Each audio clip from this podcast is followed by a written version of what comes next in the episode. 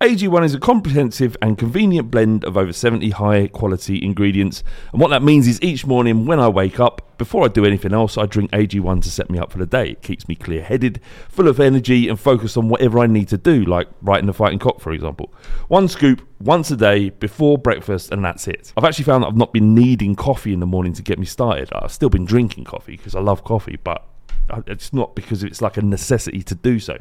A G one is made out of the highest quality ingredients, subject to the strictest manufacturing standards. A G one is N S F certified for sport, and this process involves exhaustive testing and verification that every serving of A G one is exactly what you see on the label. If you want to take ownership of your health, try A G one and get a free one-year supply of vitamin D and five free A G one travel packs with your first purchase. Go to drink A G one dot com forward slash the fighting cock. That's drink A G one dot com forward slash the fighting cock to get started and to help the podcast. Thank you very much. Have a great day and enjoy the show. Every day, we rise, challenging ourselves to work for what we believe in. At U S Border Patrol, protecting our borders is more than a job. It's a calling. Agents answer the call, working together to keep our country and communities safe. If you're ready for a new mission, join U S Border Patrol and go beyond. Learn more at cbp.gov slash careers. This podcast is part of the Sports Social Podcast Network. This podcast is part of the Sports Social Podcast Network. This podcast is part of the Sports Social Podcast Network. This podcast is part of the Sports Social Podcast Network. Geico asks, how would you love a chance to save some money on insurance? Of course you would. And when it comes to great rates on insurance, GEICO can help. Like with insurance for your car, truck, motorcycle, boat, and R V. Even help with homeowners or renters coverage. Plus, add an easy-to-use mobile app, available twenty-four hour roadside assistance, and more, and GEICO is an easy choice. Switch today and see all the ways you could save. It's easy. Simply go to geico dot com or contact your local agent today. This podcast is part of the Sports Social Podcast Network. GEICO asks, how would you love a chance to save some money on insurance? Of course you would. And when it comes to great rates on insurance, GEICO can help. Like with insurance for your car, truck, motorcycle, boat, and R V. Even help with homeowners or renters coverage. Plus, add an easy-to-use mobile app, available twenty-four hour roadside assistance, and more, and GEICO is an easy choice. Switch today and see all the ways you could save. It's easy. Simply go to geico dot com or contact your local agent today. Podcast is part of the Sports Social Podcast Network. This podcast is part of the Sports Social Podcast Network. This podcast is part of the Sports Social Podcast Network. GEICO asks, how would you love a chance to save some money on insurance? Of course you would. And when it comes to great rates on insurance, GEICO can help. Like with insurance for your car, truck, motorcycle, boat, and R V. Even help with homeowners or renters coverage. Plus, add an easy-to-use mobile app, available twenty-four hour roadside assistance, and more, and GEICO is an easy choice. Switch today and see all the ways you could save. It's easy. Simply go to geico dot com or contact your local agent today. This podcast is part of the Sports Social Podcast Network. This podcast is part of the Sports Social Podcast Network. This podcast is part of the Sports Social Podcast Network. This podcast is part of the Sports Social Podcast Network. The Fighting Cock is back. F- Liverpool. F- Windy. F- Anderlecht. F- Bournemouth. F- loyalty points. F- the questions. Fuck Ricky. It's the fighting. It's the fighting. Cock. It's the fighting. It's the fighting. Cock. Come on, son. No. It's episode twelve, season five of the Fighting Cock podcast. Welcome, gentlemen. Hello. Hello. Bienvenue. Hello. What? Bienvenue. Welcome. Oh, that's common. That's nice. I had a meeting this morning with a French lady, and um, she asked if I spoke French, and I actually felt like I disappointed her when I said no. Yeah. she, she, she, she, Why did she ask this? Like, she's sharing her screen and she showed me an email that she received with regards to what she wanted me to do for her, work-wise, obviously. and um, be, and it's all in French. I'm like, um, I didn't want to say that I could read it, but then she asked, she says, oh, so do you speak French? I was like, no. It could have said anything. I need servicing. Well, I, my limited French from like the age of twelve, I don't think it said that. Yeah, well, how do you say servicing in French? Servicing. This Barney would have been all over it. We got Floney Spilf. Hello. We got Barney. Hello. And we got Ricky. Je m'appelle Ricky. Yeah. How you doing? Yeah, good. Uh, you was telling us about something that got tweeted quickly. Uh, no, I, well, I was just going on that. Uh, I was like flicking through Twitter and uh, I saw something come through that of uh, a, a young lady who was fairly young, and she, she was explaining that she didn't know whether her partner was inexperienced at uh, the sex, yeah. and um, she didn't know what was going on because every time they had sex, he would lay on top of her and penetrate her, yeah. but then he wouldn't move. Right in between us. Yeah, so he, he, he, he went in, but then he just laid. And she was in this predicament of like, she didn't know if she wanted to, if he just didn't want to cause traction because of... Uh, he didn't want to ejaculate, or he just didn't know what he was doing. A husband? Uh, as a fella. Was this like a Dear Deirdre thing? Was there pictures of it as no, well? No, it's in The what? Guardian. It's weird. It's weird shit. It's amazing. Um, what, my, what my advice would be, look, grab his arse, yeah, and, pull, and pull him in. And then out. And then yeah, out. Exactly. Make, make him move him. Move him. Teach it, him. But that means, like, if you think, think about this, right, it means he's never watched porn. And no one's ever explained to him how sex is... Or just lazy. Just lies there. Yeah, he could be. I, I think Lamela needs to deal with his problem. He's not getting his missus to write in stuff. You could see it, couldn't you? Yeah. He's probably got a mirror like as a bedhead, you know what I mean? So he's looking at his hair uh-huh. and not moving. Uh, anyway, let, let's go on to spoke. I, I know I know we apologised last week, and a, a lot of people were saying, what are you apologising for? The last week's episode was very funny. It was funny for us. It was funny for me at the time. But listening back, as I said I would, I kind of got through about halfway through the second half and um, struggled a lot. So if anyone was disappointed with last week's episode, it's free. What the fuck are you going to do? Um, I'm here as well this week. So I did actually think that who's on the pod this week, can we keep it together? So yeah. we'll do our best. We'll do our best. We can't promise. Ricky's like Eric Dyer. yeah, yeah. He's just an anchor, you know what I mean? Yeah. Just, you know, do you keeps wear, it all together. Keep th- keep shit ticking over. Would you would you wear black boots on the football pitch? Uh, probably not. What, pink? Yeah, I'd probably go for something outrageous. One of them cunts. Yeah, well, one of those, one of those, but like with minimal minimal technical ability, and that can actually ha- has the right to wear those kind of boots. But I'd wear them anyway. All the gear and no idea. Yeah, uh, I'd, I, I, like, I'd be like a, when I was a kid. Just uh, the, the the last substitute, but I'd be wearing white Predators. But it's funny we're talking about boots. I mean, we're going to talk about Bournemouth later on.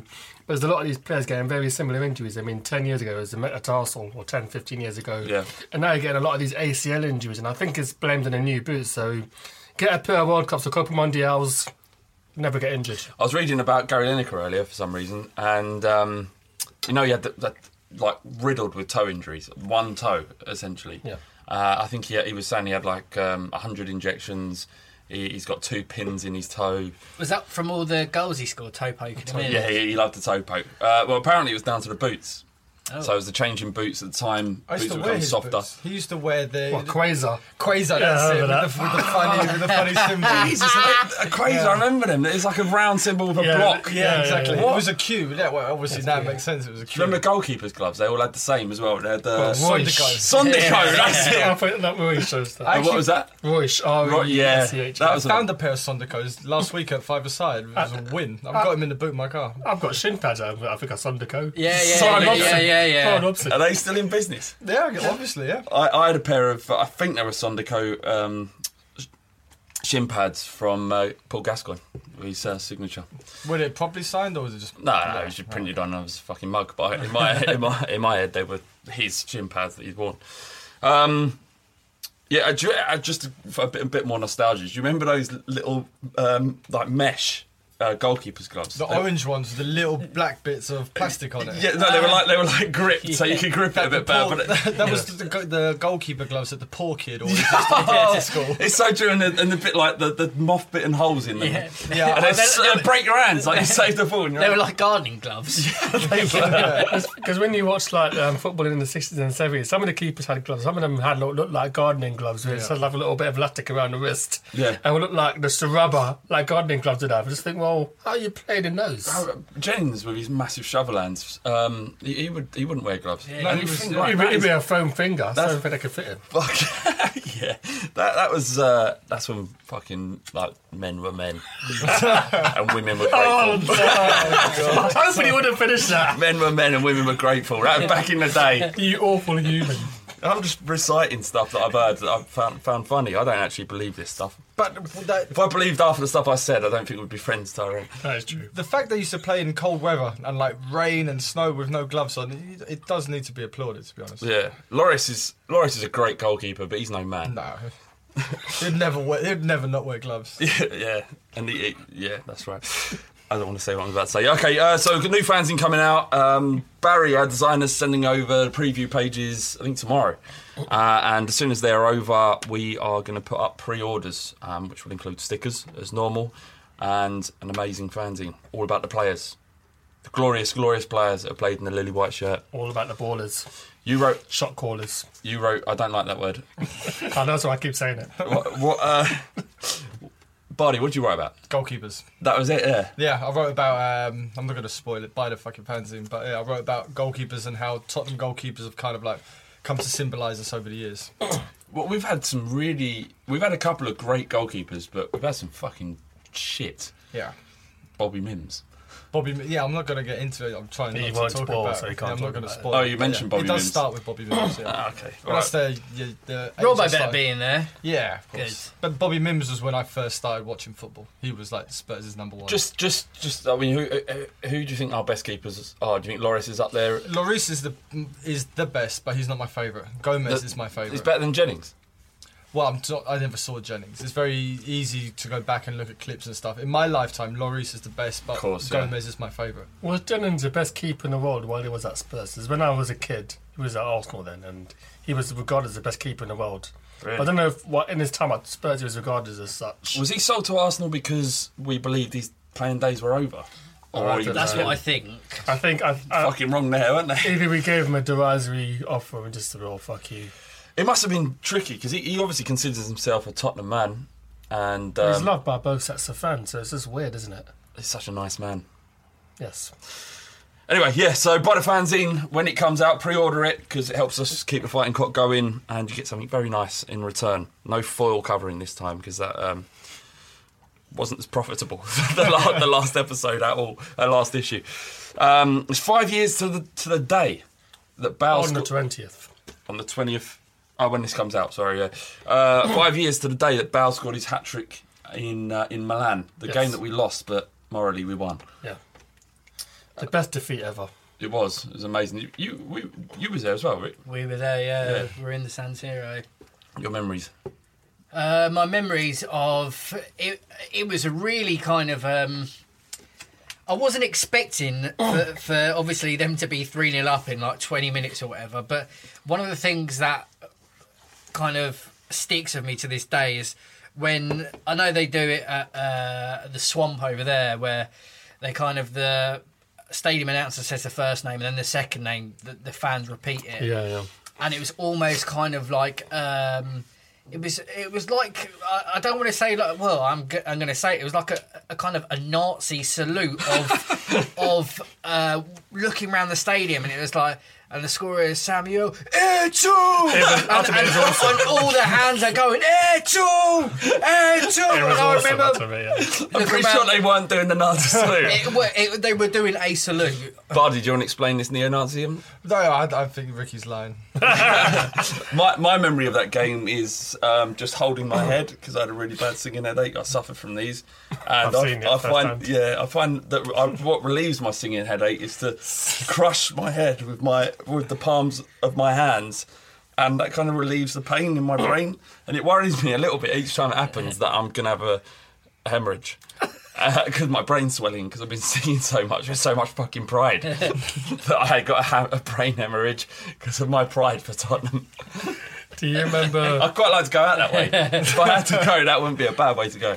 Do you remember when, when the draw was made? Because um, I mean, you know, we've all got jobs. I presume we were all at work at the time. Mm. We were all thinking, you know, who can who, who can we draw and what pot are we seated in? And there were a lot of people who kind of like Inter Milan. I don't know why. There seems to be a lot of Inter Milan fans out there.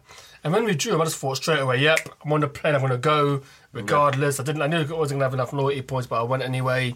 And I got a ticket for ten pounds, I think. Mate, we were all over the place. We I, we had fifteen thousand Spurs. I reckon I might be exaggerating a little bit, but there was fucking... There was a shitload. Yeah. I, was, I was in a neutral area. I presume you might have been too. And it was just... It was yeah, amazing. I was on the right-hand side, but there was around us, there was at least five hundred to one thousand. I, I was right behind the goal. But like in the in the gods. And we're singing constantly, and you think that, that wouldn't be tolerated? I don't think. Maybe in most grounds. What what are Inter Milan like as a as a club? How are they seen? I know they were digging out Juve at the weekend. Um, they're, they're they've always been like kind of losers. They've they've had a loser tag for quite a while. That they've always um, people would like to take the piss out of you if you if you support Inter, because they had like the the great Inter of the of the sixties. They've been fickle, aren't they? Yeah, and they've had they've come and gone, but they've always been that team that could have done something but always fucked it up. Mm. And um, you know, now they even now they're shit again. Mourinho, we got him after Mourinho had left, so Benitez, Mourinho Benitez, yeah. taking him back there, and then straight away you saw when Benitez took over, they crumbled straight away.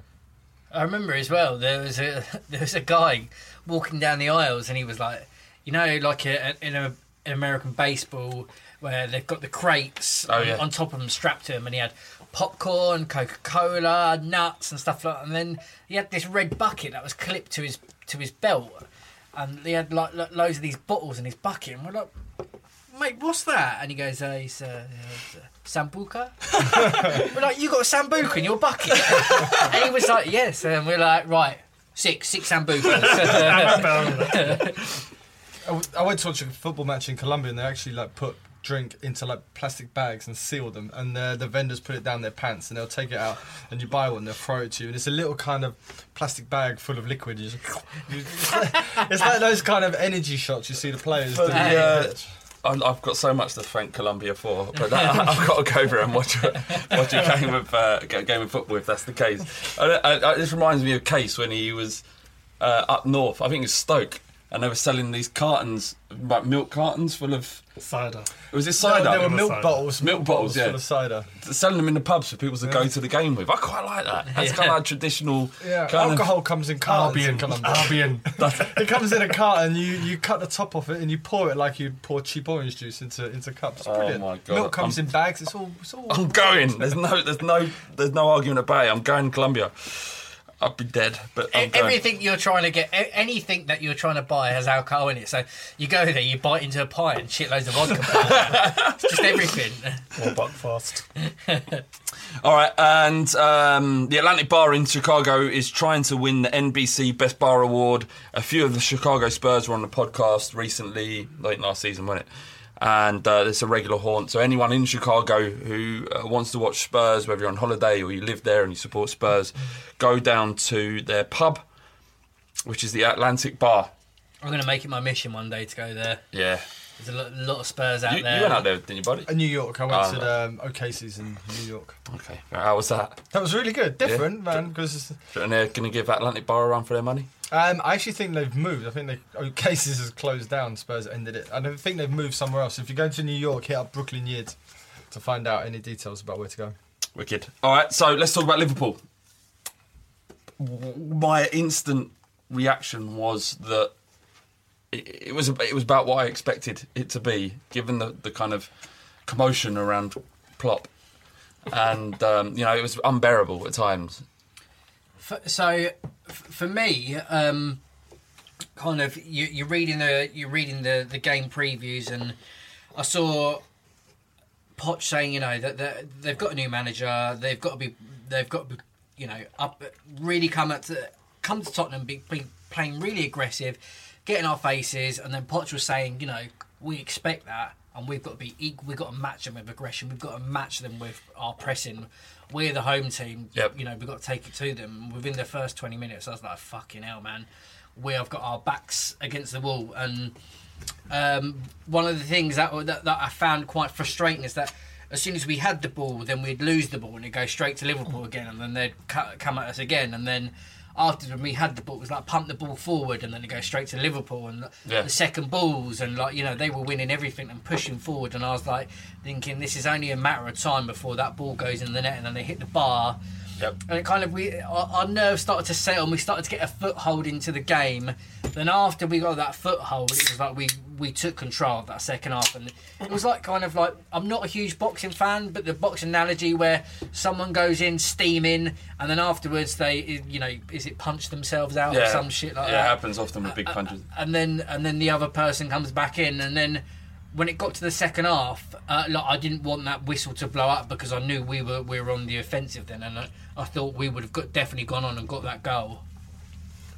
Ricky just nailed the whole game in like forty-five seconds. Yeah, yeah. Nice roundup. Yeah. forty-five minutes. Fucking hell. Let's let's, let's hear some Windy. um, but I, I I thought it was it was unsustainable because they were pressing like they used to press when they had Sterling, Sturridge, and um, Suarez up front, and you knew just just looking at the state of their midfield and their strikers, they they couldn't keep it up. It was just a question of Spurs holding out and putting up with their bollocks, and then eventually they fade, and then we should have taken our chances. And if we'd taken a couple of our chances in that first half, second half they would have tried to do the same thing again, but it well, would never have happened. In my opinion, they had one one chance that, from a corner, and that, that and that can happen at any time. Yeah. And uh, he should have scored, and it hit the bar and whatever.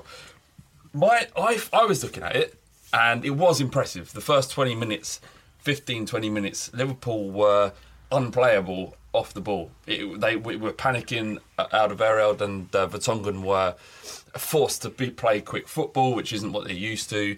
They like to pick out passes at length and um, you know try and try and carve opportunities out from the back. I, I, I actually thought of it and thought this is really naive of Klopp, which is not what I thought I would be saying. Is that anyone, any team in the world, can come out and say, you've got to press everything. You've got to run as hard as you can and work. Spurs could have come out like that. And I think, actually, as soon as they... Uh, when when I when they hadn't scored, I thought, well, Spurs have got this because they're yeah. fucked now. And it was actually naive, I think, of Klopp to just go out there and do that and expect a team that isn't trained to do that to to, to, to be able to perform at that level. And I, I, they could be running marathons every day for the next year and not produce ninety minutes of that pressing football. It's impossible. It's impossible. So what did he say to them? Did he say, go out and chase everything and and, and we'll nick a goal or something? I mean, it, it just seemed it seemed like a, a nov- something a novice coach would, would do. And then I was thinking, well, why ain't Spurs pressing? And Pochettino re- realises that this is a game played over ninety minutes, not twenty. If if if you kind of, like uh, like you're saying, if if... if they did sustain within that twenty minutes and they did inflict a goal or even a second goal, then the game would have been that's it. The game would have been kind of effectively yeah. over. Spirits would have dropped. So that is a tactic. So, but it's um, quite a risky one. Oh yeah, completely. And they, they, I mean, we had the better chances. It's like we it, could have scored two in that in that in that spell. N G had a, a a good effort, to be fair to him, with the outside of his boot. Kane went through. He probably should have done better with that, but it was quite difficult for them. It was kind of like. Um, A, a one-off game. So obviously the, the game to impress the coach and to get his ideas across, but then for that one-off game, it's not going to be sustainable throughout the season. Them, them doing that, or or, ju- or, or, or just go, or just going for like every single game, first twenty minutes, playing at that intensity.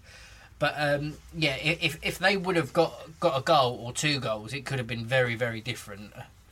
I think it's very odd them getting rid of um, Brendan Rodgers when they did, um, in the sense that. Um, In the sense that to bring in something like a pressing system, to bring in, in a team halfway through the season or even a third of the way through the season is just not practical for reasons that Flava's covered, in that um, you can't maintain that intensity for a whole night. So anyway, enough about Liverpool, fight them. Mm. But we missed Eric Dyer, and before the game, a lot of our fans had concerns, you know, how we were going to do without him. Dembélé comes in, and he actually played quite well, but... I thought he did very, ever, very well. As as ever, he this, the, the, the, Dembele's best games, a lot of them, not all of them, seem to be in games that we either draw, games that we draw, just maybe win narrowly. I mean, he played against, I think he played for Fulham against Man U. I think it might have been his last game for them, and that was nil-nil. His best game for us has been a nil-nil. And that kind of sums him up to a degree, that he's not hurting them. I think it being a little bit unfair on Dembélé, because I thought he had a lot of work to do, and I thought he did it well, and I thought it was probably his best performance I've seen him play for Spurs since he lost Sandro. He, he went back to that old school Dembélé where I've not disagreed was, with any of that, but we didn't win.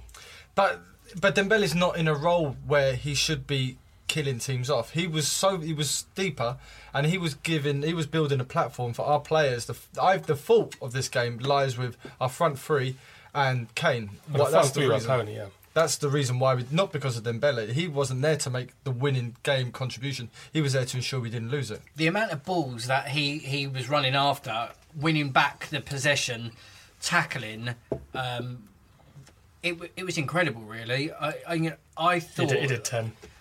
What? He did ten of those. Was that did good? He? That's good. Oh, that's good. Yeah, he winning the ball back. He, he was uh, he was superb, and he did ten of those. So that's what I got, Ricky. And uh, as well, when, when kind of the, when they were putting a lot of pressure on us, a lot of the balls went to him, whether it was a good pass or bad pass, and no matter what, he controlled it, got himself out of there, and laid the ball off. And it was just kind of, for me, I, it, he was uh, man of the match for me. He was absolutely brilliant. I think it was between him and Alderweireld, but the, the, I, I was massively impressed with them. I really like Dembélé, so I can't say too much because people accuse me of having an agenda. I don't but... like him, but he was brilliant. I, I mean, I, it's a really cheesy football manager word to describe him, but he was dynamic. Yeah, he did deserve to win man of the match. I'm not, I'm not doubting that at all. But um, I thought that he had a good game individually, but I don't think he, in that position, if you have a good game, you've got to raise the game of the people around you. Now, you can blame the three behind Kane, because I don't think any of them covered themselves in glory in, in, the, in the sense that they didn't really support him that well. Um, Kane was a lot, was isolated a lot. I remember Barney being upset at long spells during the game because um, Kane would either shoot or just not pass. But some of that some of that was kind of mitigated by him not really having the support there, not, not people running beyond him. And I'm going to say this until he comes back into the team, but Son... we miss him some because Son's got the energy. Son runs beyond him, and he would be in a, in a position where Kane would put the ball in. But Ericsson and Jai and Lamela, they weren't running beyond him enough. I think the three and Jai had uh, had the better game. I don't agree. I know you're not you're not a big fan, are you? As you've it's, covered in the past, it's not so much that I'm not a big fan of him. I mean, I know I've been saying we can't call him raw, but a lot of in terms of uh, in terms of English football, I think he's still coming to grips with it. Of course but, he is. But early early on, he had that chance, and that kind of that kind of raised his tail a little bit. Mm. But after about the one hour mark, he kind of tailed off. Yeah, after, he did. He did, and, and the shot from range was, uh, was no, he did. A, a he, peach. He he, shot, he shoots early, and that's that's a good thing. Not always, mate. Wait, has he got any kids? um, Probably. What? Um, when when he first came on, the first ten minutes, it was absolutely unreal. He was fucking awful. Was I thought I was like, fucking hell, man, what is going on with this guy? And then uh, every pass, he was so scrutinised so much that every pass he made, every movement, everything he did was just fucking shit. I can't remember. I can't remember I someone like, having a ten minutes no, like that bad before. Uh, giving the ball away, and it was really bad. But I've, I said it previously with the, the reason why we bought uh, Son and uh, Clinton um, was that these players play off the defender's shoulder, so if you put the ball into space, they have the pace uh, to run onto it, and they're very, you know, quick at making these decisions. Um, but a lot of the balls he was getting was that the defenders were in front of him. When it came to him, he didn't really know how to react. Mm. Um, and then he would he would kind of like, it was an off pass or wasn't really doing anything, and then when he did get the chance and he and he nearly scored with the outside of his boot, that was a ball put through to him, and then he ran on, and mm. the rest is history, really. I've been criticising him for using his right foot. Uh, said that he kind of telegraphed his shot to the keeper. Um, Owen's a penis. Come on, man. It was a. It was a. It was good effort, wasn't it? Yeah. I, I'm. I'm. I'm. I'm not going to telegraph this shot. What does that no, mean? Well, the way he shaped his body and used his, he used his right foot. Yeah, he, he kind of sent it, the keeper knew bef- by the shape of his body where the ball was going to go. Uh, okay. Um, but it was. It was a good effort. Redknapp on the other hand, the font of football knowledge, said it was. You know, he did well. He could have swung at it with his left, and it could have ended up wherever. He in went, my face, it would have. Yeah. Yeah. He played the percentages outside the right boot, and he had a, he had a go. I would have done the same thing. I, I, I've never used my left foot, but I would have gone with the right, outside of the right as well. Yeah, but you also run around the ball to save it, so you don't have like, to dive left. You're not an authority on this. Yeah. But he's here to have an opinion, and that's his opinion. Exactly. So leave him alone. I'm sorry, that was mean. But um, the thing is, you, you, I think this substitution, when Chadli came off and they put on uh, N G, it kind of makes it clear that it's Chadli or N G or Lamela or Townsend, because you would have thought Townsend for um, Chadli would have been an obvious kind of substitution. I was surprised that N G came on. But that. It's kind of clear that Pochettino doesn't see him as a left as a left winger. Yeah, you're probably right. Um, do you think the? Oh, this is a question from Danny Ratcliffe on Twitter. He says, "Do you think Alderweireld uh, to Vertonghen? Do you think Alderweireld and Vertonghen are similar to King and Dawson, that is, so good it makes him look like a better defender?" I think I think that's really harsh on Vertonghen, because he was good the first season, and to be a good centre back, it's not just about you being. You need someone with you. Yeah, it's not it's not an individual role. It's not like a striker where you're good on your own. If you're a great centre back and you're playing alongside a donkey, you're going to look like a donkey half the time. Somebody gave a stat about Alderweireld. I don't remember exactly, but he's considered the least amount of goals during the period which he's been in the Premier League. So there's something in that.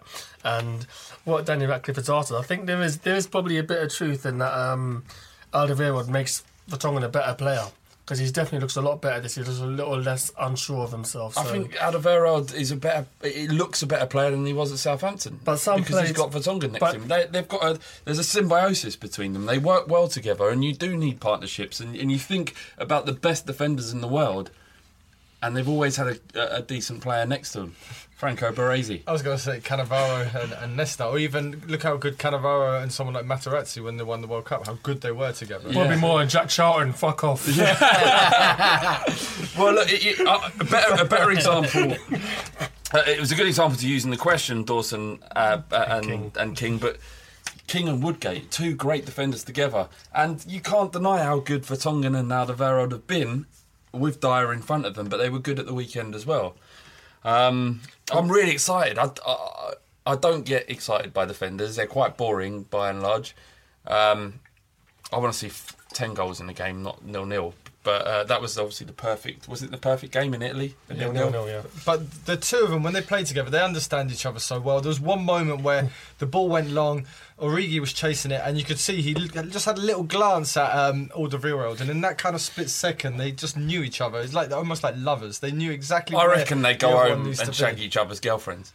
You know? And they video it.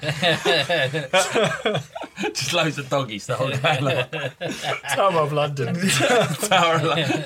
Yeah, an Eiffel Tower in there. That's it, Eiffel Tower. Tower, Tower of London. Tower of London. I didn't know, I thought that was like some sadomasochistic shit. That's two, two, two pillars. Yeah, Tower of London. So scared of T, I didn't call him up on it. I just, I just accepted it. Chains and belts and... Cat Be- and, beef eaters, cat and nine tails, and crows flying around the front room. Beef eaters in the corner. You've killed Ricky. Beef eaters. Yeah. they're, both, they're both they're both dressed up as beef eaters. Well, let's not do this again. Right away. uh, fucking hell. Focus, focus, focus. All right. Um. Yeah, so um, I, I mean, what, what do you think of the two? I mean, they they have been um, superb. They're, they're great. To round up this section, I think they they haven't really been tested yet against a big physical striker. They've done quite Lukaku. They, oh yeah, in yeah. your face. Shut the fuck, fuck yeah, up, shut buddy. The fuck up. And and against uh, Aguero, Aguero. But Aguero. He, he was a little bit kind of crippled when they played against him. Yeah. He was scared. Yeah, probably because of them.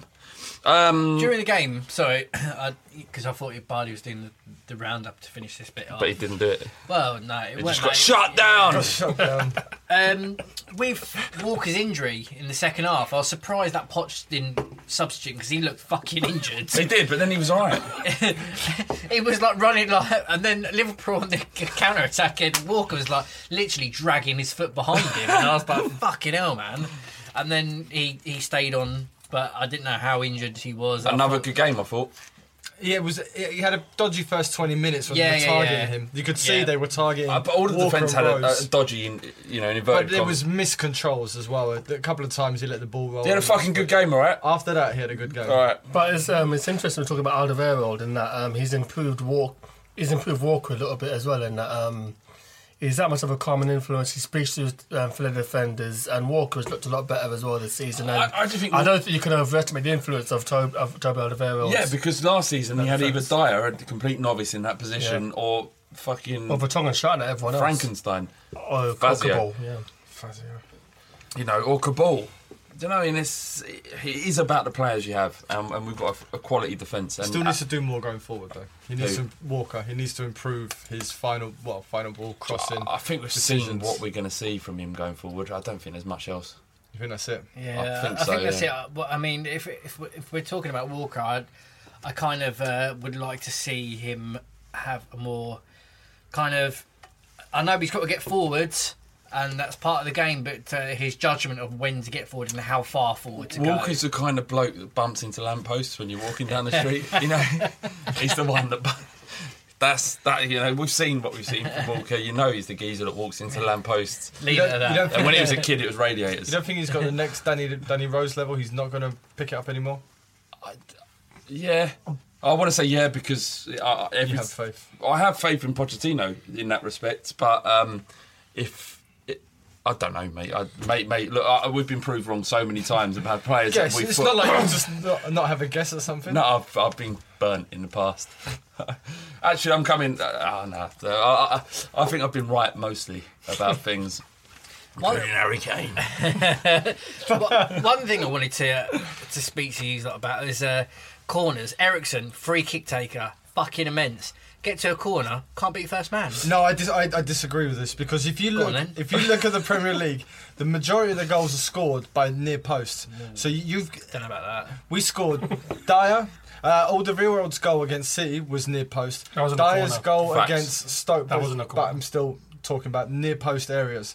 Near post is where all the goals are coming from at the moment. You attack the near post, and there's a fine margin between hitting that first man yep. there, p- protecting it, and hitting the second man. So I don't mind. Keep going. People, people are acting like corners are a, a, like a, yeah. a chance to score. It's not a hockey shot. Of course, they're a fucking chance to score. But, yeah, but in, in the same that every touch in the opponent's half is a potential chance to oh, score. Oh, that's a ridiculous thing to say. saying that. What I'm saying, the chances of scoring a corner are very small. Yeah, so to criticise no, no, a, a no, corner... No, no, What? Uh, do you know three percent of corners are scored? three percent. Yeah, I can't remember. People can't beat the first man. Just don't go in the box, that's why. It's a question, in the fucking box. It's a question of hitting the, in the mixer. Zone. No, no, because if you hit in the mixer, you're off. The, the danger zone is that just behind that front man. And to beat that front man is really difficult. But Paulinho... Well, it's the not, Tottenham legend. It's not hard to beat the front man. the, the Tottenham, it is the Tottenham legend. He used to put corners into an area, so they're whipping it in like Ericsson does. Yeah. Paulinho. And his corners actually weren't bad. Legend. Because he's put in, he put it to an area, into the mixer, as we've just said, and it worked out. But yeah, but putting it into the mixer is exactly what you're saying. You, you're just relying on chance. If you hit that front man and you hit the first person running in at pace, that flick. It's funny you should say that because we defended fucking dog shit from corners, and if Liverpool had any common sense, I'd have taken... They'd have to win a lot more corners. Like toe punt it off Walker's shin, get another corner. Because we were, our defending was terrible. I mean, the first two, three corners we conceded was the same thing. Near post, they win that header, and then the second one. And see, that's what I mean. So, hit that near post. You hit the near post. It's a very difficult thing to do, but if you hit it, the chance of scoring increases. And how about that greatly. Fucking ref, eh? What the fuck was he on? Fucking cock. Who, who got Schumacher? Milner should have been Rose? sent off with him Rose. bloody... Oh yeah, a second. Yeah, that, that that challenge on Rose is pretty bad. Mil- like, Milner was just fucking. He was just hacking for the for fun. Oh, do you know? You know? You know? Uh, do you know? You know? Klopp's lost it already. Milner apparently is a complete footballer. Yeah. He's got everything. um, Let's talk about Harry Kane. That's yeah, talking about defending sort of crosses at the near post. Um, talk, Harry Kane, um, who sliced one in against wherever it was, Swansea. Is it? Uh, Cunt flicked on Reddit, which is possibly the greatest name of all time, if you like crude humour. Uh, it says, "What is wrong with Kane, and what's your solution to the problem?" Get Eileen Drury to go to Harry Kane's hotel room and faith heal him. Well, you think that's the issue? He's he's not confident. He's lost his confidence. On. Just get, just get, you know, I, I breathe a word of prayer. Put your, put your hand on his forehead, and also. But I seriously, out demon. Exactly, but um.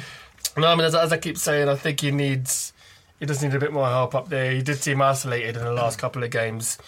But he's had the chances, though, to be fair. He has had the chances, but he has worked hard. He's worked the defenders hard. He's, this season, he's mar- he's a lot more marked man. Every team he faces, Tottenham, they're, they're planning going to be like, how do we stop Kane? And Kane's going to have like two, three players on him, and he's got to adjust to that. But I don't think he's... I don't think he hasn't contributed. The fact he's not scored is obviously a worry, but he's not... He has contributed to the general play of our team, so I don't think it's a massive concern yet. My my belief of Kane is he's lost his instinctiveness. He's forgotten how to just do things, react, and how to how to score and how to hit the ball quickly. My beef with him passing wasn't to do with him shooting. It was because he should have shot, then he didn't shoot. Then he should have passed, he didn't pass, and then he shot and he was blocked. He needs to do, like like if you watch what Jamie Vardy's doing at the moment, he's not even thinking about the goals he's scoring. He's getting there, he's one touch and he's hitting it. Yeah, but Kane he's, he's, he's not heavily marked though, is he? He's no, not really a good example. He's, but he's it's doing Jamie it quick. fucking Vardy. He's doing it quick. He's getting the ball in one touch, he's either shooting or laying it off.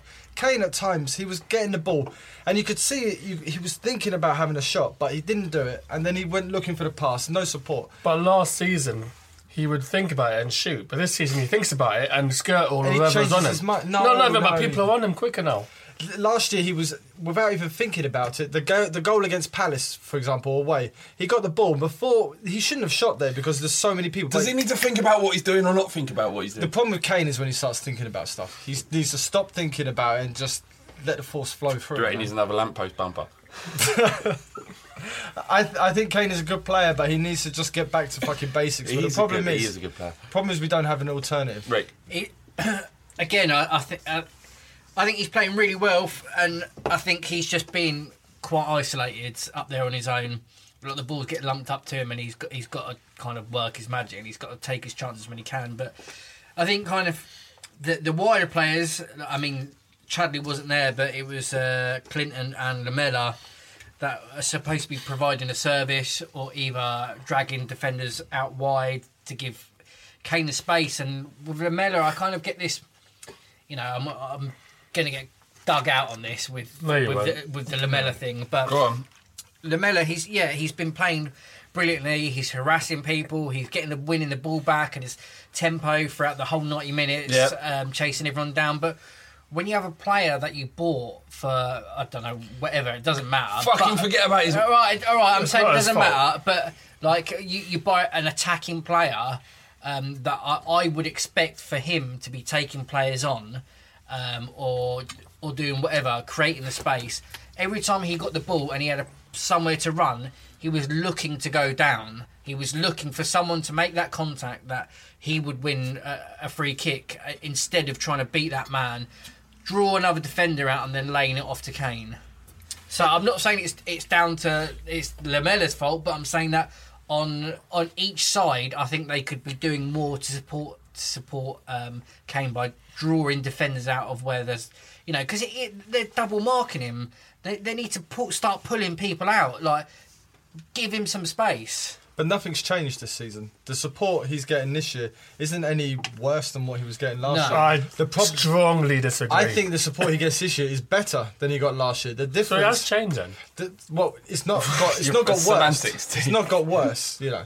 The problem, the problem this year is not far fucking hell. It, the problem tell it, brother. Year, tell it. The problem this year isn't the support. The problem is Kane. The difference here is Kane. Kane isn't doing what he was doing last year. Last year he was.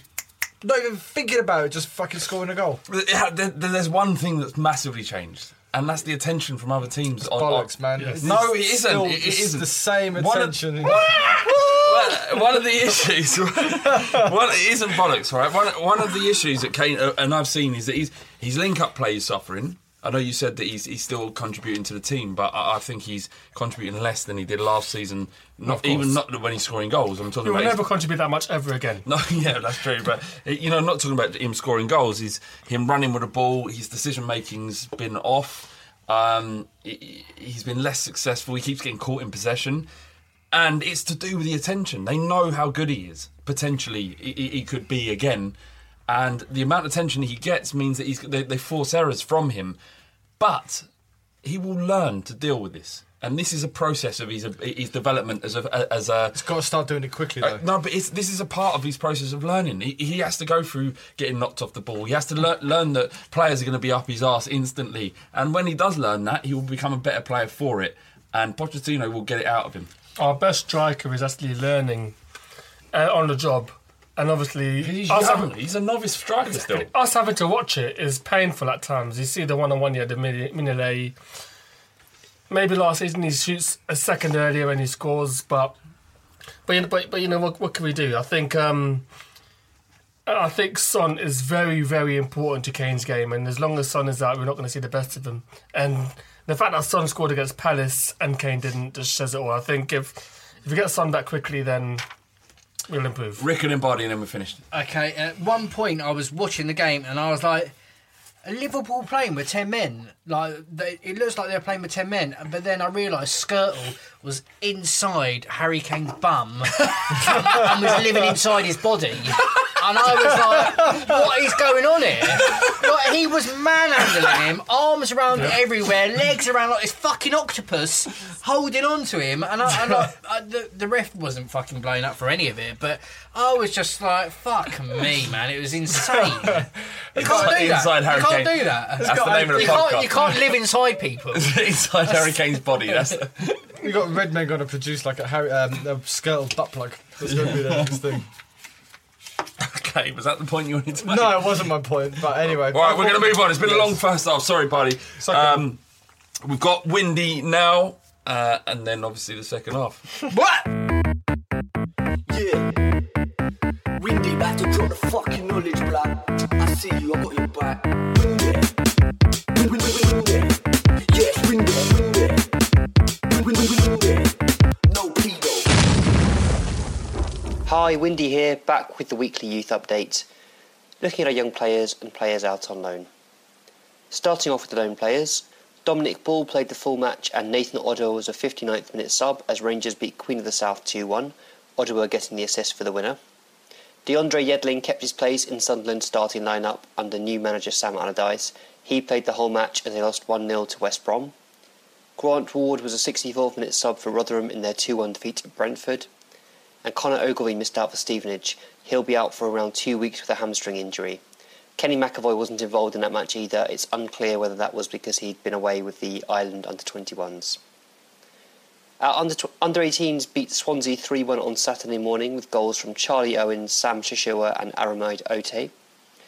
Kieran McKenna said after the match, "I thought the scoreline was probably fair and the balance of play, and there are positives to take from the game, but to be honest we're a little bit disappointed with the performance." He went on to praise the goal scorers though, saying, "It's good for Aramid, he's a penalty box striker and his goal was typical of his style with a quick reaction from a shot off the post. It's pleasing for him and also for Charlie Owens to get a goal with a late run from midfield, which is something he's been working on. Sam Shishura as well, he came up with a finish that he's been practising a lot in training, so in terms of our goals there were some real positives to take." The under twenty-ones had a three two win away at Norwich in a televised match. sixteen-year-old Keenan Bennett scored his first under twenty-one goal on his debut and Ryan Loft also scored in his st- first start at that level. Bennett and Lofts put us one nil and then two one up, but Norwich hit back and it was up to substitute Zenon Stilinides to pick out Anton Walks in the box, his first-time finish winning us the match on eighty-one minutes. Young goalkeeper Alfie Whiteman made a string of saves for the England under seventeens as they opened their FIFA under seventeen World Cup campaign with a one all draw with Guinea in Chile. Marcus Edwards played eighty-eight minutes in that match and had a penalty saved, whilst Keziah Sterling was was an eighty-fourth minute sub. England's next match is against Brazil on Tuesday. I have a question from Love the Shirt from the forum, long-time forum user. He says, "Not sure when you record, but if Windy can give us an update on Moussa Yahaya, he's eighteen in December I think, can we expect to see him in Lily White when he turns eighteen? So my understanding on Yahaya is that he's still waiting to be registered by the F A and that will, should happen by January. This has been down to work permit issues. I'm told he's a good player but not necessarily better than what we've already got in the academy." That's it for this week, but if you're interested in more young players, follow me on Twitter at WindyCoys. That's Coys for Come On You Spurs. Was that what you're saying? In a roundabout way. A little bit. No. That's how your food is, because I can see it, man. You are white. I'm anyway, right. The second half of the Fighting Cock podcast. Fucking, I was, I thought that's why I stopped talking because that alone. You uh, recorded it all that way. Not yeah. all of it. I miss your racism. That actually was an accusation of racism towards Bardi. I'm really not racist at all. Man. And you really are white, so it's not a problem. I'm olive skinned, as me and Ricky were saying before. I'm eating my bloody fucking chocolate that yeah. I was ordering. Stop Sorry. eating. I'm eating my nuts, man. Um, N G is working on something to raise money for homeless people. Basically, he was walking around um, Brighton, where he lives, and seeing loads of homeless people in um, just stairwells. And, yeah, just fucking obviously not having cold, and it's getting really cold at the, at the time, at the, at the moment, and you can imagine how difficult it is for homeless people. Um, so he wanted to do something, and being someone who gets shit done, um, he come up with this idea. He's been working on an E P for must be the last six months um, when he himself was sort of borderline homeless. Um, he was uh, he lived in kind of like converted van, which is essentially like living quarters for himself on wheels. But he kind of, I think he kind of, it resonates with him a lot because how difficult it was for it at a time. And that, I mean, us as a family will, you know, welcome him back, but he had studies to do and bits and pieces to do in Brighton. So that's the way he lived for a little while. And he wrote this E P during that time. And um, in st- what he, the original idea w- was for us to produce, for him to produce this E P and for us to promote it so that he can pay his student fees for his uh, acting course. Uh, next term, um, but instead, what he's decided to do is um, give all this money that he, that we potentially could have raised through the Fighting Cock to buy sleeping bags for homeless people in Brighton and elsewhere. Um, and what we're going to be doing is uh, selling his E P and or, or giving his E P away in exchange for a donation for people. And if you think that's a good idea, which I'm sure most of the people listening to this podcast do, then you can donate.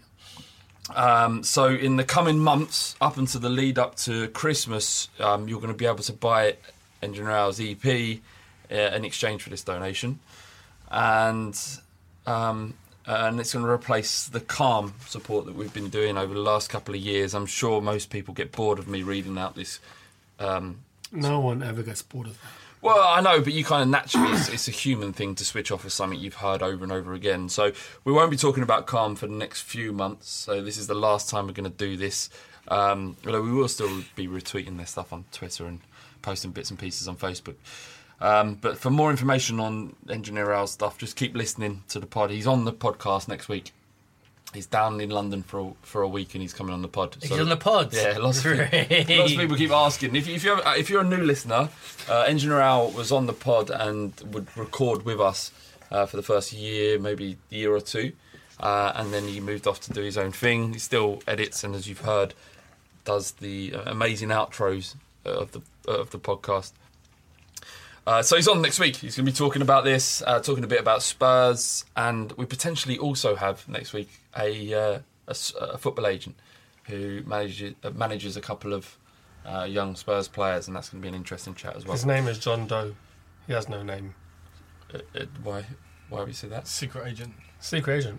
Did I say secret agent? No, but I'm saying no. it. Okay, fair yeah, enough. In case you're not allowed to say his name. Are we allowed to say his name? No, I'm pretty sure. Oh, okay, all right, fair enough. Well, he's going to be a bit agent. Weird when he introduces himself from his own name. Oh! Yeah, name's John Doe.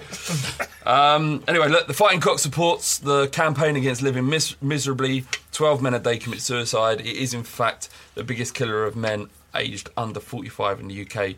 If you're feeling sad or low, talk to someone. It doesn't have to be someone you know. Calm have a helpline open from five p.m. until midnight. The number is oh eight oh eight, eight oh two, five eight five eight. They have a web chat open from five p.m. until midnight.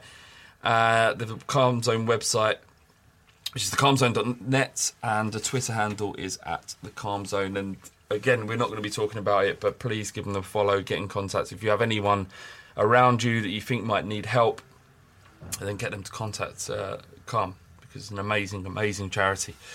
Okay, so uh, I've got a question in from... In what?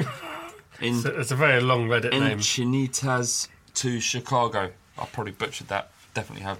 He says, with the Dyer switch to C D M being a fantastic move, are there any other Spurs players you'd like to see uh, or, or you think would excel in a different location on the pitch? It's a tough question because uh, we're, not, we're not like a, a fully paid up manager of a Premier League football club, and we don't play or spend time with each player during the week. Um, I think the obvious one is kind of the idea of Walker being pushed forward, but we've talked about his... Yeah, that's his not, that was a Tim Sherwood idea. Attacking prowess, and we saw what happened against Chelsea when yeah. he was... Yeah.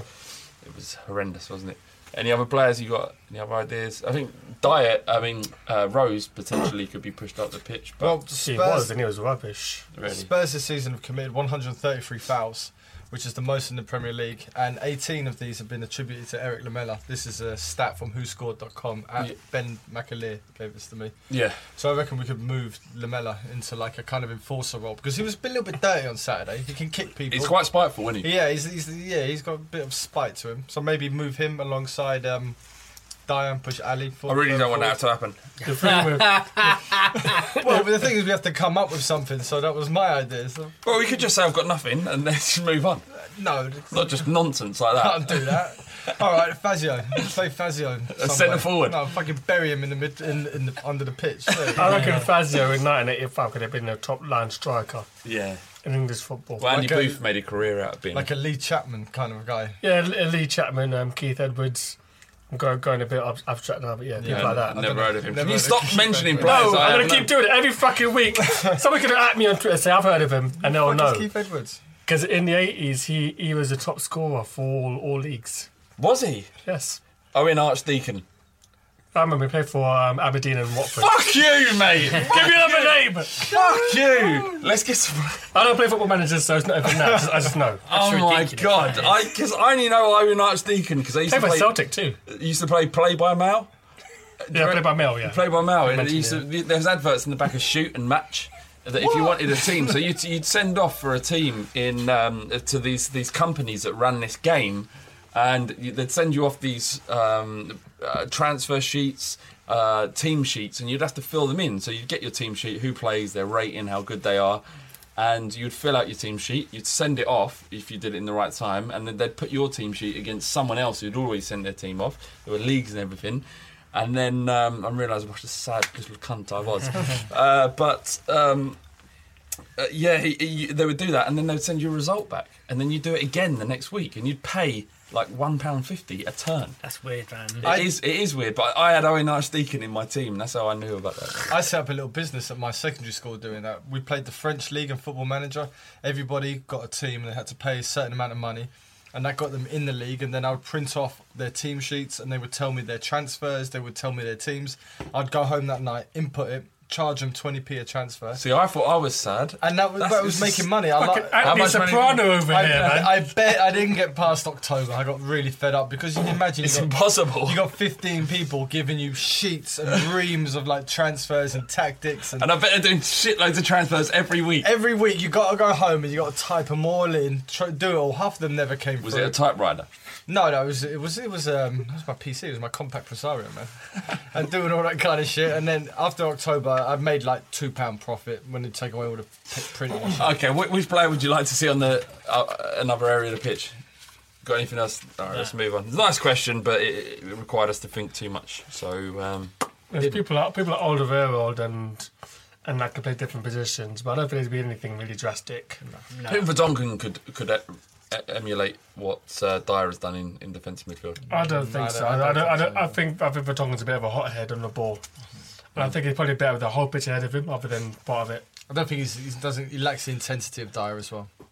Uh, yes. Okay, let's move on. Um, my mate Jake from the Hope and Anchor, great pub to watch Spurs in. We've mentioned it many times before. He's after tickets for Anderlecht, and I, this is a. a bit of an arsehole thing to do because many Spurs fans want tickets for this game, but he's my mate.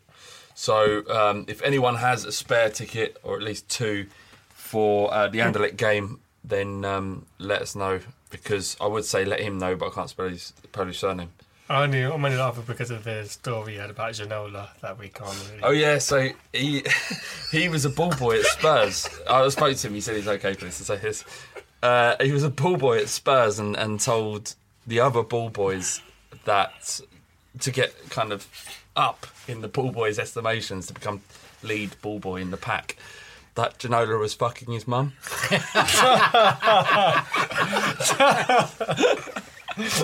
So he sold his mum out to get a little bit of kudos amongst other ball boys, like eight or nine year old kids. Yeah, yeah, he's he's boning my mum.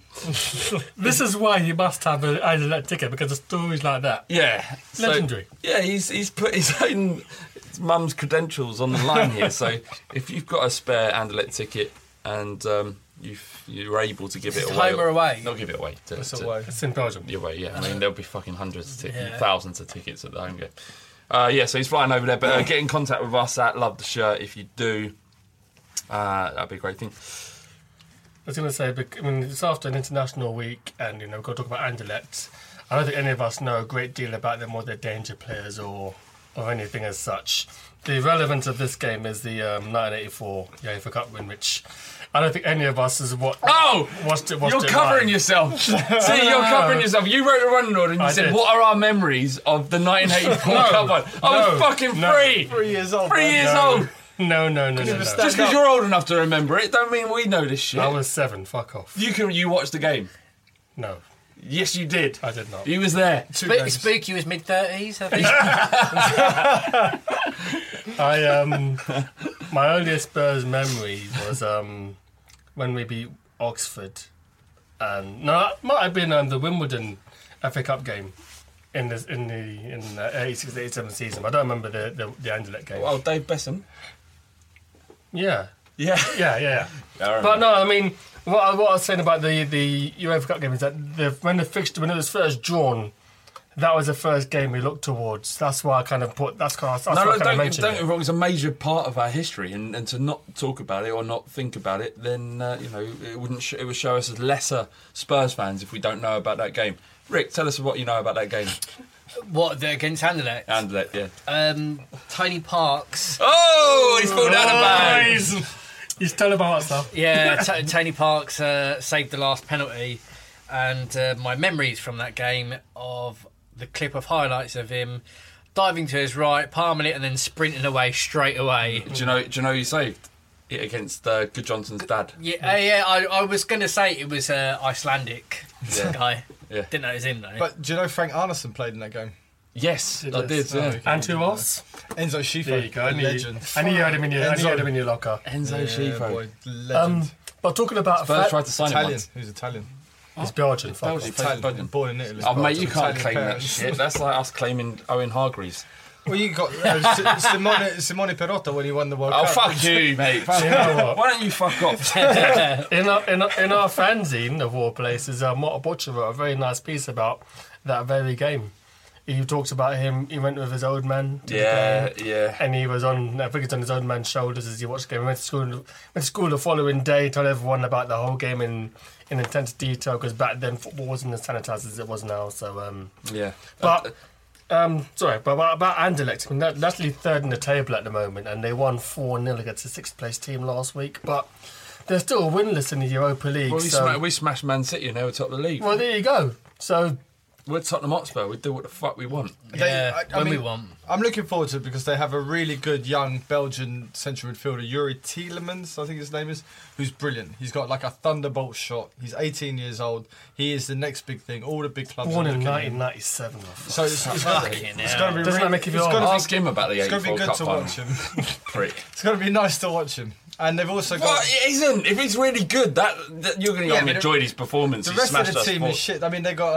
Um, oh, God, here got, we go. They got an Italian up front. They got Stefano Okaka, who's like a I black dude. From Roma, yeah. Who actually played for Italy recently, and yeah. he's got one cap, one goal. I think going to say he's any good. Nah, he's rubbish. Really? Yeah. He played uh, for Fulham for a little bit as well. Yeah, he's what? terrible. When we beat Roma five nil... You know he's going to fucking get a hat-trick now, you know that? No, when, no, he's not. When we beat Roma five nil... Ricky, stop shaking your head. So um, yeah, but yeah. No, um, I think are we top of the group? Yeah, yeah, yeah.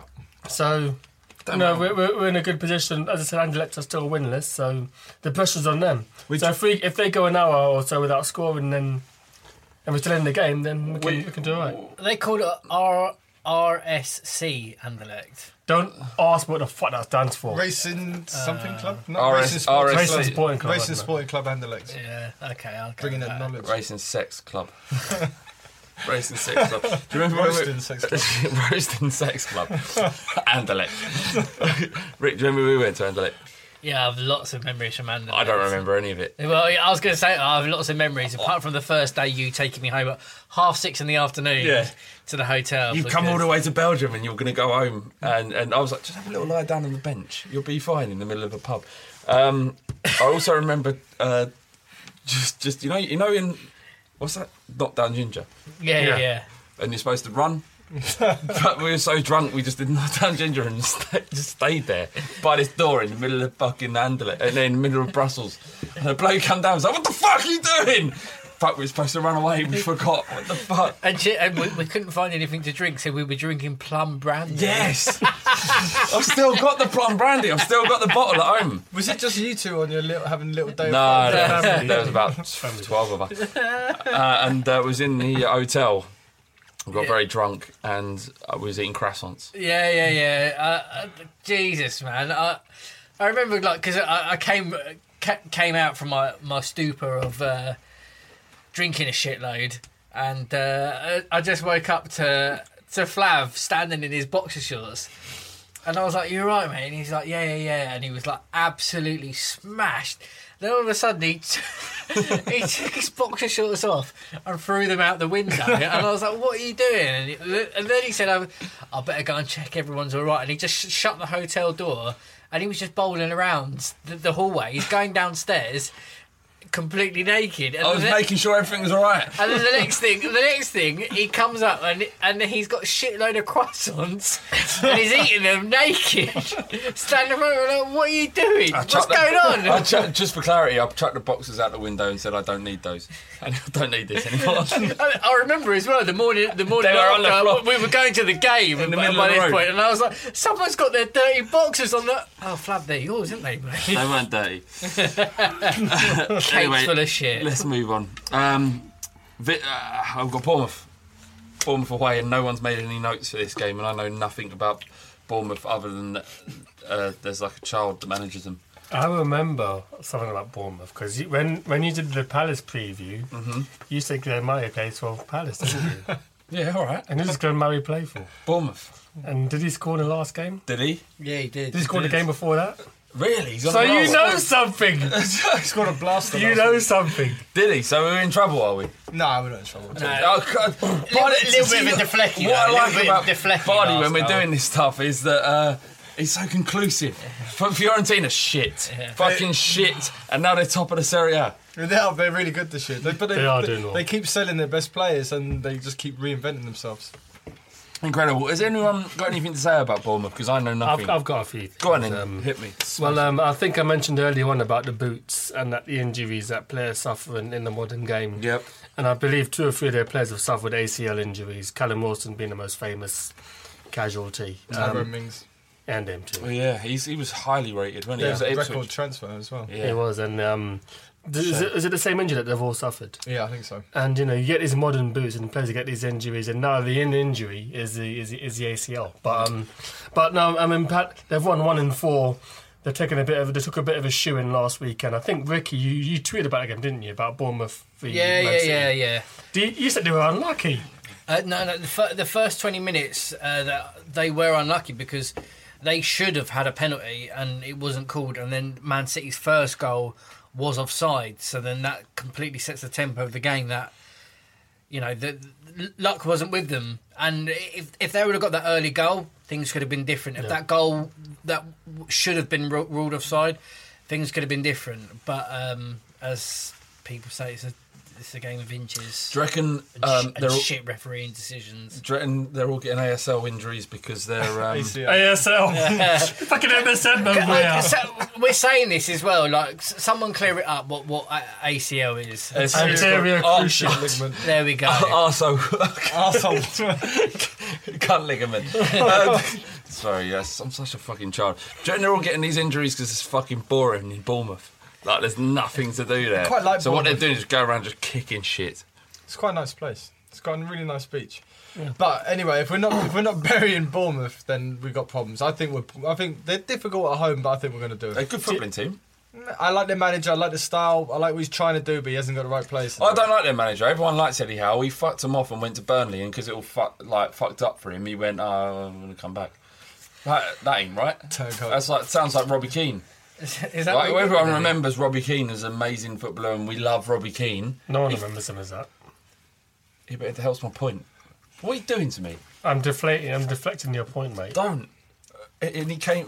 He came back from Liverpool, and yeah. it doesn't matter anymore because you fucked everything. I didn't. I didn't ruin his legacy. Yeah, he did ruin his legacy, and that's what Eddie Howe's done. Although you know they probably love him. And he's only. He's only what? Is he twenty-six, twenty-three? twenty. He's twenty. twenty.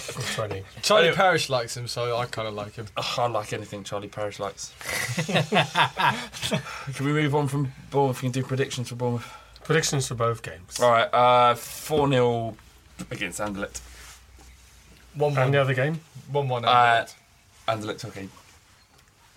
Anderlecht. Anderlecht and Bournemouth. So you said four nil oh, for Anderlecht. Oh, God, you're such a stickler, aren't you? four nil Bournemouth, four nil Anderlecht. Okay.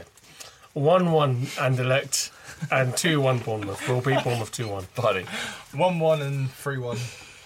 Um, I'm going to go one nil Anderlecht um, and... sorry, that's... Tottenham won, Anderlecht nil, and then two one against Bournemouth. When when Bournemouth played up against City, like, understandably, they went four five one.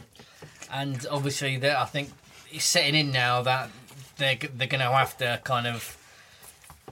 Against the top the, the, the top half teams that they know their place, strangulate the game, try and get try and get a point against anyone. And I think it's going to be that they're just going to put everyone behind the ball, and I think we're going to be find it very hard to break them down. But I think we'll we'll, we'll edge out winners there. Bard, you got an erection when you said strange. I was just thinking, just Poch mounting mounting their manager. But I've just there's one thing that no matter how good our defence is, we always think that apart from Flav, because Flav's predictions are just nonsense anyway. But we all thought that Spurs would concede against Bournemouth, even though that. Our defence is really good. We're still we're still quite pessimistic. Have we kept a clean sheet away from home? No, we've conceded very few goals this season. Yeah, yeah, but away from home, I don't think we've kept a clean sheet. We don't need to. We can score four, so... Hand to our prediction. Whatever. Uh, Villa, uh, Anderlecht and Woolwich next home games after that. So that's three home games, very winnable home games, and can't wait for each one of those. Wait, is Woolwich at home? Or was yeah, that that's the way. Home. That's the way I wrote that wrong. I'm sorry. Oh. You've made me look like a right. No. Anyway, we've, we've all got a jobs, but I do, I do think so. All right, let's talk. Let's talk about loyalty points. Let's move on. Yeah. So uh, there's this issue, Ricky. You've wanted to talk about this for a while because you're a season ticket holder, mm. and you have. That's s- like ten years, mate. Yeah. Yeah. Well, you've suffered from uh, this new policy. Yeah. Uh, from from Spurs. I spoke to Charlie Marks, who's been a home and away season ticket holder for many years until he had kids. I think he's a season ticket holder now. Yeah. Um, and he thinks it's the last three years or last four That's years. Four. All right, last four years. Yeah. Um, since the club have reorganised essentially, so your your loyalty points only count for the last four years, as opposed to every game that you've been to since the loyalty points were introduced. Yeah. What's your problem? So. I'm not saying that uh, there's a problem, but I'm just saying that, you know, if how, how is your loyalty judged? So, like, your loyalty of going to Spurs and paying for a season ticket for the last twenty years, and then someone comes in that's kind of, uh, you know, I don't want to say a nouveau fan, but like come in yeah, for the yeah, last yeah. L- last four years and they're going to every game. They're young, energetic, going to every game, home and away, and you know, put, putting their putting their time in, which is fair enough. But then. Does that does that mean that they that they're a, a better fan, more loyal fan, than someone that's been going twenty years, um, you know, for for however long, whoever whoever you are, um, what's to say? What, what what's the difference? Who's more loyal? Who's yeah? Before I come on to you, T, um, this I had a conversation with Charlie today, and I know he has a massive gripe with it because he's like out of all of the fans that I've known. In my life, he's gone to more football games than anyone else. Yeah, completely. It's insane, isn't yeah, it? Yeah, it is. It's uh, like, we're like, we ridiculous. Don't know, how are you holding down a relationship? No, no, yeah. I, I used to think that back in the day. Yeah. And uh, I, he lit that geezer literally went everywhere. Okay. He had a thousand. He had over a thousand. He, he was once in the top two hundred uh, list of loyalty point holders uh, yeah. at Tottenham.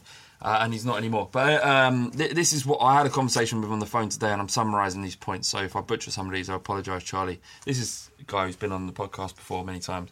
Uh, he says, um, there's a lot of points accumulated when we were shit. Um, you go to Spurs through thick and thin, and that's what loyalty means. It means it doesn't mean just going to the game when it's fashionable. It means going up to Grimsby on a, you know, to use a cliche, on, on a Tuesday night, rainy Tuesday night. He said there's many people selling their tickets to away matches, so they're getting loyalty points and then they're selling them through Twitter or wherever. Um, which obviously increases the loyalty point cut off to people that want tickets that can't get them. Uh, it forces fans onto the black market, so that is that would be Twitter, but you know, more likely, you know, on the streets outside the Spurs ground or at, at away matches or whatever. Um, there, there was this issue in Monaco that went to loyalty points, and there wasn't a thousand people there, so people bought a ticket to Monaco because it cost sixteen pounds. Kept, they're essentially exchanging their sixteen quid for the five loyalty points, which isn't great when you're trying to watch your team. And there's people that would have, would have, gone, would have gone to Monaco, would have booked flights, but they couldn't because they weren't guaranteed a ticket. Uh, he, he says some people just pay the price and, and, and not turn up. He's uh, someone who's decided to support Spurs since two thousand ten could have more loyalty points than someone who's been going home and away for decades. Case in point, himself. Um... who's he's had two kids and, and can't go as much. And it, it's hard to argue against these these points. But and, and I agree with all of them. But there is an, there is another side to it. There is the sixteen-year-old person. There's the twenty-one-year-old guy who's just got a job, who can now finally, who for the last four years has finally had a job where he can pay for his own tickets, where he can start going to games. And I, I see both sides of this of this argument, but there's what about the people that are now got to the point in their lives where they can go to watch Tottenham, where they can start, they've got the money to spend. Why are they not allowed in? Because people who've been there for so long, eventually everything, the next generation and everything is always waiting there. I'm I'm just putting I'm just putting. This no, out no, there. I I agree with you completely, but I would say that now that. I mean, we've complained about the atmosphere at White Hart Lane because the, the age group is getting older, because people are holding on to their seats for longer. There's another there's another layer of support there. That's a different. They have a different way of supporting and everything else. But why do they not deserve their chance to start supporting? I just guess be, because they haven't because, paid their dues, and and, and it's un- but unfortunate. How can you ever pay your dues if the people that have been there for ten, fifteen years in front of you keep taking your tickets? You it's not taking your tickets though, they're getting the tickets because they've done everything. They've been oh, there when we were shit. Going. But they're not going. They're no, selling no, their tickets. No, I mean, no, no, we, we, that's a mass generalisation. Some people are, yeah, not I'm, everyone. Yeah, I'm not saying... And um, uh, Charlie, obviously, wants to get tickets for for Monaco or, or for Anderlecht, which is which was the talking point. We've got nine hundred tickets. And, he, and one of his group of friends got tickets. Uh, and I mean, for, from my point of view, um, I think this is the, the tenth, it may even be the eleventh year of being a season ticket holder. Um, and before that, I was just a general member, but I, I literally went to every home game before that. Um, and as a kid from, like, I don't know, twelve, thirteen, went, went to those games. And I, I'm not saying that my loyalty is any better than anyone's, or I support Tottenham more, or anything like that. Well, but it is. What, what, through time served. Well, okay, through time served. Yeah. Then I still can't go Arsenal away, Chelsea away, West Ham away, like all, all the games that I'd want to through my loyalty points, through just having a season ticket. I can't get to, and and and even though that, you know, it's kind of saying, well, maybe you should. You should accumulate more loyalty points by going to away games and things like that. But I, again, on that flip side, I have a family, and I, I can't I can't do every single game just to get my loyalty points up, just to go to, to the games. Um, what my what an idea of just kind of came to me in the last ten minutes is that um, so every season, what points do you get? Because you, you get given an increase, whether it's twenty or how many points do you get? Yeah, it's like around eighteen or twenty or something. So like maybe that. it should be maybe it should be like incrementally. So if you've been a fan for I don't know ten years, maybe you get fifty points, and maybe if you're a fan for fifteen years, you get thirty points. Maybe that's how they should do it, to kind of reward yeah. the time served, because that's that's what it is, really. I mean, I'm a beneficiary of people who don't go to games and people who say, T, I'm not going into this game. You use my season ticket and here you go. And um, Bournemouth is a prime example. I'm, I'm a beneficiary of someone who's not using their ticket. And I've not been on... Well, I'm talking about in the podcast, I've not been on Twitter saying, oh my God, I've got a ticket for this game, because it's a bit unfair, because I know people who go to, people who are at Ricky's position who go to games week after week at home and they're season ticket holders and they've not got a ticket. I'm not going to be like, oh yeah, I've got a ticket, because it's, it's it's a little unfair, but it, there's no fair way. Cause I don't I don't think there's a, a problem with fans exchanging tickets, because if there was, then it would have a worse situation. If, you, if, if fans were unable to exchange tickets, then it would be... It'd be shit. It would be. I mean, most, so many people get tickets from um, from other fans, talking to other fans, and that's yeah. the way it always should be, because you can give it to people you like, or and face value as well. The face value, and, and then you don't have to rely on things like StubHub. So there's nothing wrong with that. I, I think the issue here is this is something the club have, have, have enforced, and I, it was kind of alluding a little bit to your point there, uh, T. But the problem here is the amount of time that they're taking into account. Like, don't take twenty, uh, don't take three years or four years. Take ten years. So people that have had moments in their life, or, or issues, or have had kids or family members dying, or they become sick themselves, they can't go to the game. They shouldn't be penalised because that happened in the last three or four years.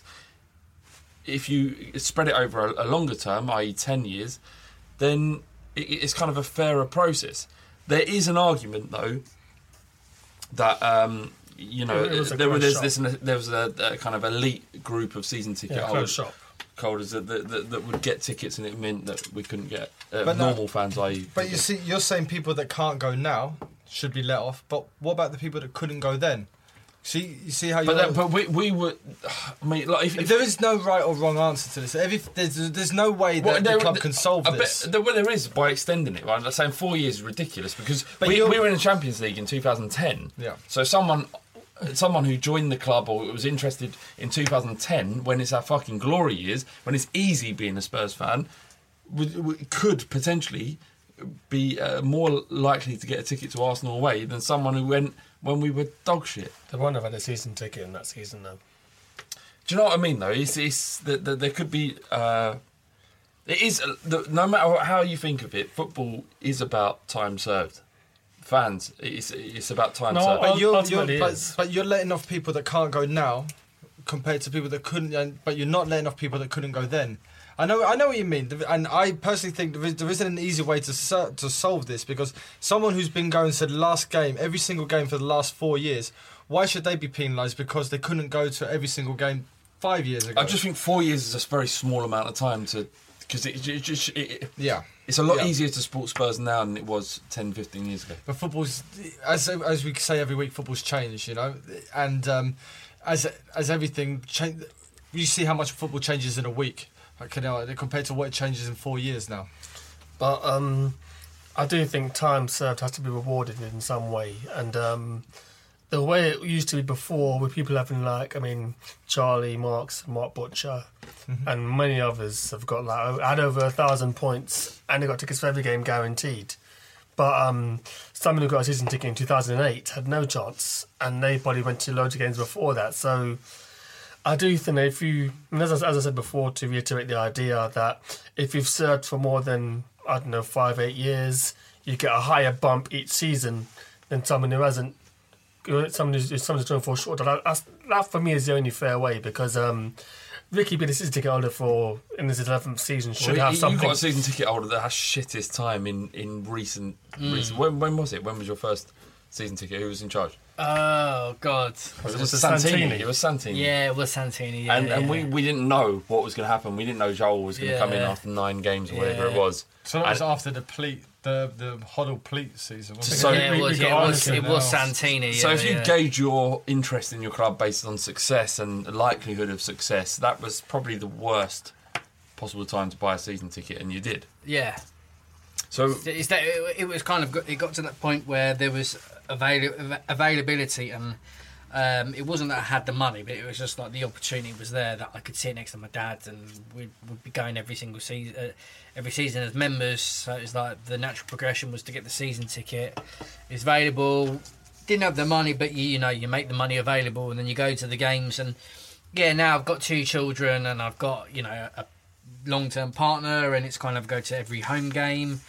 And now I'm in a position where if I want to go to away games, I have to get it from uh, other means. So if I do get that ticket, then the points, I don't get the points. If I want to travel away in Europe, I won't get the ticket. It goes to someone, the points go to someone else. But yeah, I'm the one that's flying, hotels, all, all that kind of stuff. And I don't get the loyalty points for that, which, I, you know, obviously I'm going to think is unfair. Just to make a very quick additional point, I mean, when we get the new stadium, um, eighty percent of the time I'm going to get an existing ticket, and my boy will probably get one too, because he's, he's in the list as well. Um, if he doesn't, he'll probably be using my points. I'll probably get points off him, and then through that I'll probably get to go to games. So it's a bit of... um. So there, there, there's a further um, twist, because when we get the new stadium, there's going to be people who, I don't know, been a member since... People could have joined today. By the time the stadium is built, they might be in a position, might be in a better position than most to get a season ticket. So there, there's no real, there's no real fair, fair way. Okay, I mean that, that sums it up. I mean we we've been talking about it, and we all kind of think about Spurs on the same page, and yeah. There is no answer. I just I do sympathise with people who have been going for a long time, and and and they're struggling to get to games they want to go to because they've put in the time when when Spurs were fucking wank. Yeah.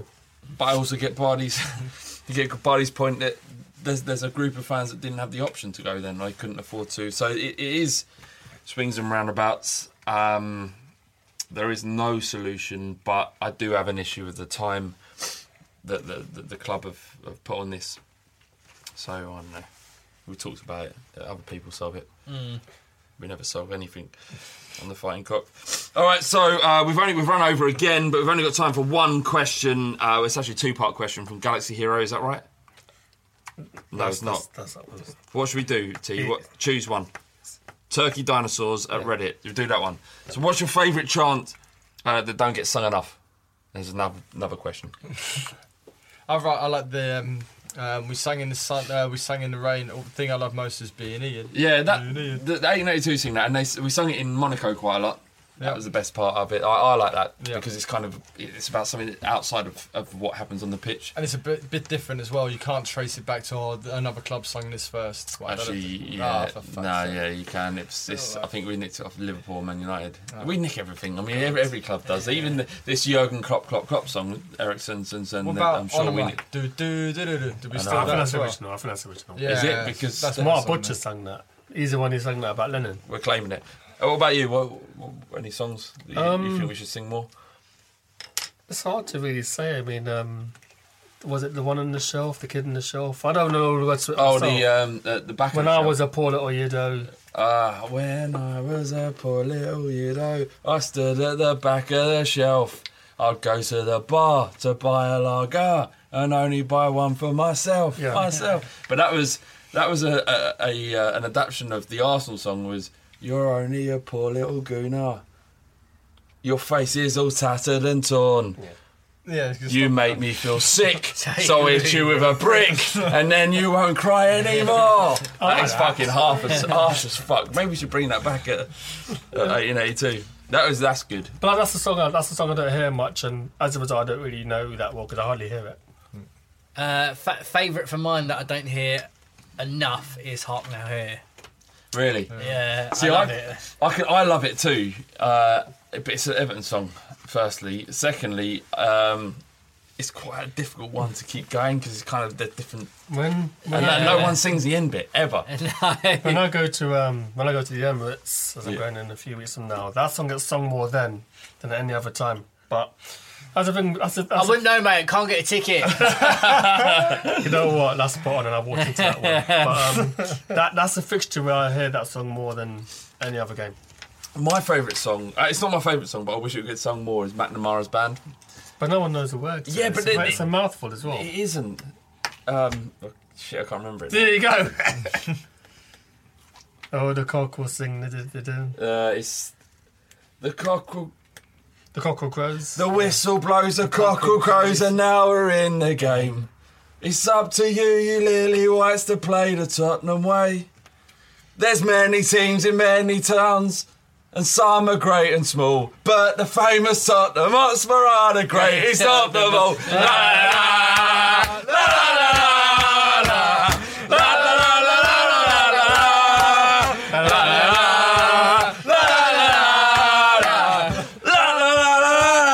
Fucking the bollocks. Yeah, that yeah, is, that is the bollocks. It. If we can get that going, yeah, yeah, it's, it's, only, it's four lines. We I also remembered another one as well. What's that? But it's not a Tottenham song. Um, you are my Tottenham, only Tottenham.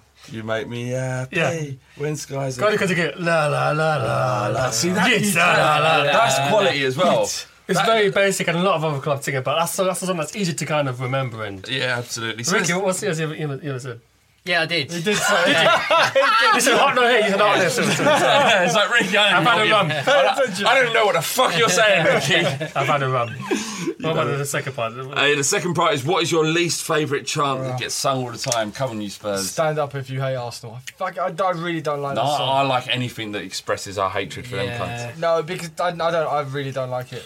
And uh, once or twice I heard it, somebody sing the... Um, The Jack Wilshere. What do you think of Tottenham? Oh no, that is when that... some people start singing that about Arsenal. I just want to punch people. Pencil in the eye. Yeah. The, uh, uh, yeah. If you if you replicate any song that Arsenal sing, that's that's a that's forbidden. that, that you know. Um, what, what's the Arsenal song that they sing? Which, uh, which one? Uh, the Jack Wilshere one. Like, no, no, to the Arsenal. No, no. It's not, we, we got one. So. I can't remember. Oliver Giroud song. Oh, we did, we did copy no, the Sami Nasri song for Van der Vaart. Like that. That's that's what it was. Yeah, but that song was they sung that. I think S C N or Makaleli, one of them, like, had that song. Have you got an answer for this? This this question. At least favourite chants. Um, I'm not a big fan of Everywhere We Go, but that's, that song splits people because like it's an easy it. song to kind of catch I, on. I really like it. Catchy. I'm not. I, I, I'm going to go with a very very new one, uh, and it's the uh, Dele Alli. Head, shoulders, knees and toes. No, come on. Don't like it, mate. Don't like There's it. Loads of people that hate that. I oh, really? really can't get oh, I, don't, really I just don't understand. I don't understand the lyrics. You put uh, uh, you put your whole self in. Oh shit, hokey cokey. Yeah. I thought cooking out challenge didn't. Okay. I quite like it. I hum that to myself when I'm having sex. For the rhythm. In, out, in, out, you shake it all about. Do the hokey cokey and you turn around.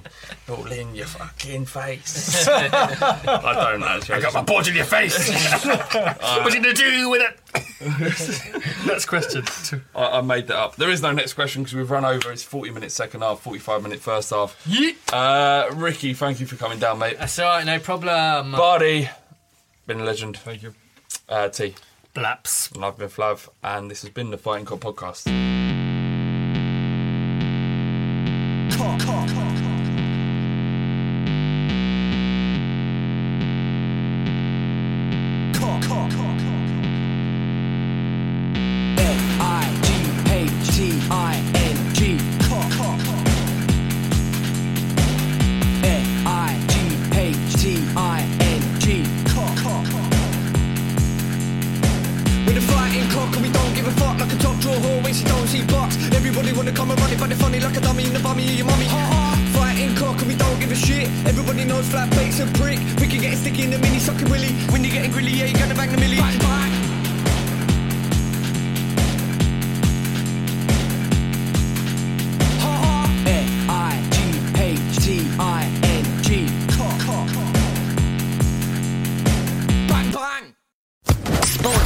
Podcast Network.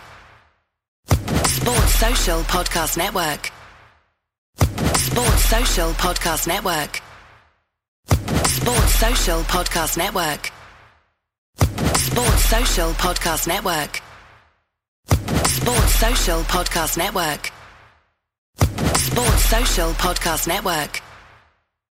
Sports Social Podcast Network. Sports Social Podcast Network. Sports Social Podcast Network.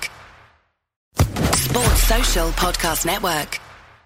Sports Social Podcast Network. Sports Social Podcast Network.